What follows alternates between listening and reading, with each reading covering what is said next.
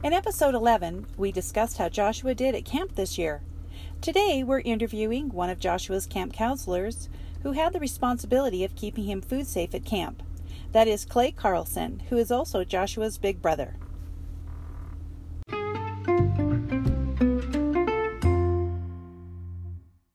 Hello, I'm Rochelle Carlson And I'm Joshua Carlson, with This Crazy Celiac Life, where, we talk about all things celiac. Welcome, Clay. Hello, everybody. Hey. We're excited Hey, to have you on our show. Yeah. Thank you. I'm excited to be on. Thank you. Can you tell us a little bit about yourself? Sure. Uh, my name is Clay Carlson. I'm the second oldest in the Carlson clan, and I'm married to my beautiful wife, Abigail. We'll be married. Well, we are married. We've been married for six years now. We have two beautiful little girls. Mm-hmm. And yeah, I, I live in uh, New Mexico right now. I'm a youth pastor at a church, and then I uh, help work in our private school that we have as well. Okay. All right. Well, thank you for that. That was good. And so you were thrown into the deep end of the gluten free pool. And now that that experience is behind you, what's the very first thing that pops into your mind about that week? Um, the very first thing that pops into my mind is probably just the amount of work and preparation that goes into um, feeding somebody with celiac Yeah. and ensure Mhm. that he was well fed.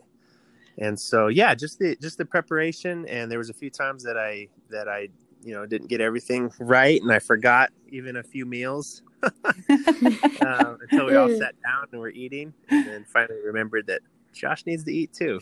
right. So, yeah, just the the preparation and just the the difference it, it was. It was just I was not, um, I guess, prepared for for the difference that it that it had in the week. You know. hmm Sure. Yes. So, on a scale of 1 to 10, 10 being the hardest, how would you rate buying of food, gluten free food? So luckily, we were well prepared as far as you had given us the resources we need to be prepared for that. So he'd given us um, basically a list of foods that he could have, and then I downloaded the app that you told me about Uh-huh. that would allow us to scan the foods, and uh, so it'd tell us if a food was gluten free or not. Uh-huh. So, because we were prepared, it wasn't too difficult to buy food. Um, it was a little difficult to, I guess, find the food at times. We were in the store, me and Josh, we went to the store uh, for about an hour. We looked through the Mhm. store Uh-huh. and was looking for different foods that he could eat and scanning different items. And so, I don't know. It, it was it was. Um, I'm thankful that we had the tool, you know, to be able to scan the, the foods, and I was thankful for even some of the labels that kind of pointed us in the right direction that said gluten free or whatever. Uh-huh. So I was thankful for those tools. But on a scale of one to ten, I'd probably say a four or five of Okay. buying the food. Okay. And so if you didn't have those tools or a specific food list to purchase food, what do you think your experience would have been in the grocery store? Oh, it definitely would have been much harder. we would have been in there all day trying to figure stuff out and Right. probably googling stuff and you know just trying to find out if something really was gluten free Yeah. And so uh yeah no it would have been much more difficult i'd probably say eight or nine if we didn't have those tools 10 would be impossible for you. yes exactly i would have given up and left josh to fend for himself well, I'll tell you what, um, that is the exact experience that we had the first time, and even the second and the third time we went to the grocery store. We had no list, no app. Mm. We didn't know that some gluten free foods that are labeled gluten free foods, you know, may or may not be uh, edible for Josh. hmm So, okay, so I'm going to give you another scale. Of a scale of 1 to 10, how would you rate preparing gluten free food safely? so that would probably be around a five Mm-hmm. Because the foods that we got specifically for Josh when he was here, we tried to get the foods that were easy to prepare, you know, because we were going to be going to camp. Uh huh, sure. So these foods probably wouldn't be something he would eat, you know, every single week or on a daily basis.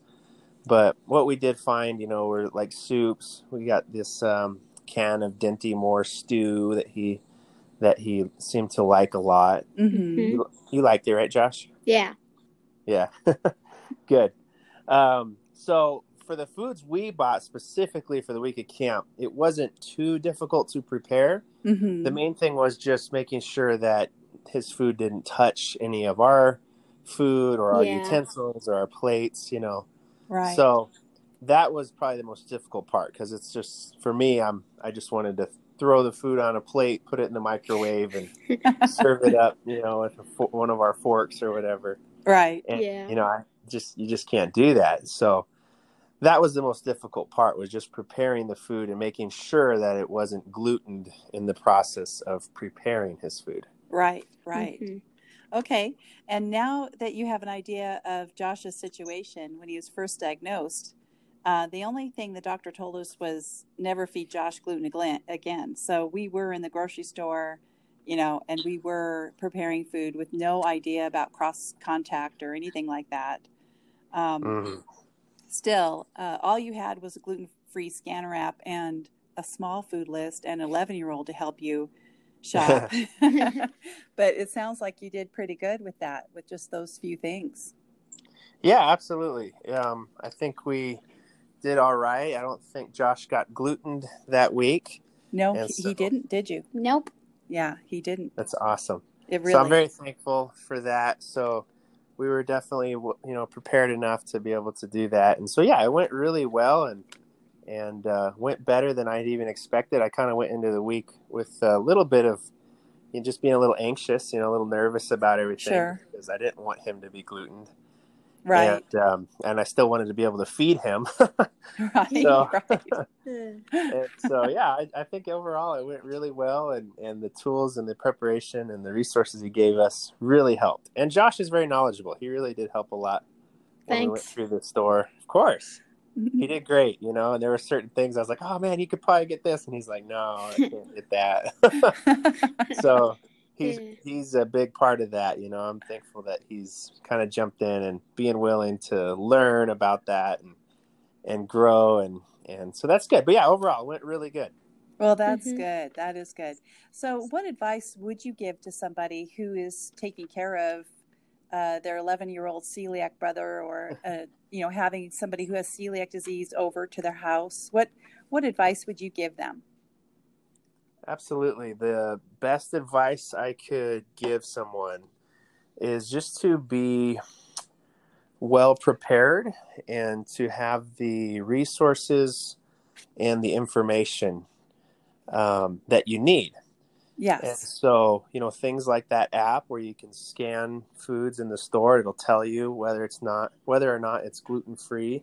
Mm-hmm. Um, you know, just having a list of foods, you know, that you can that you can feed him uh huh. um, and you know just being just being well advised and, and well informed i'd say is the most important thing it's just get informed on what you need to know and uh just do your best to keep gluten completely out of the picture in every step you know it's not just buying the food mm-hmm. but it's also important how you prepare the food and how he eats the food Yes. so just think of every step along the way you know to make sure that that food doesn't get gluten so that would be my most important advice is just to be informed okay. Well, that sounds really good. Yeah. Well, Josh and I want to thank you for the Faye.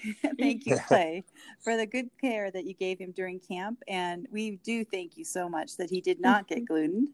And we just wanted to say thank you for your care. We love you. Well, thank you guys. You're so welcome. It was uh, awesome to be able to watch Josh, and he's invited to come anytime. So anytime he wants to come, we'd love All to have. right. Yeah. All right. Well, thank you so much. Thanks, Clay. You're welcome, Josh. Love you, mom.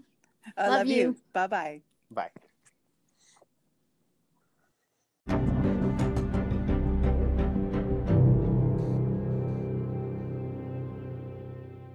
We want to thank all of our listeners from all over the world USA, Australia, Poland, United Arab Emirates, Russia, UK, Germany, Panama, Canada, Spain. and India. Yay! Yay, Thank we got you three for new listening. countries. Yay, three new countries. Thanks, for listening and have a gluten free day.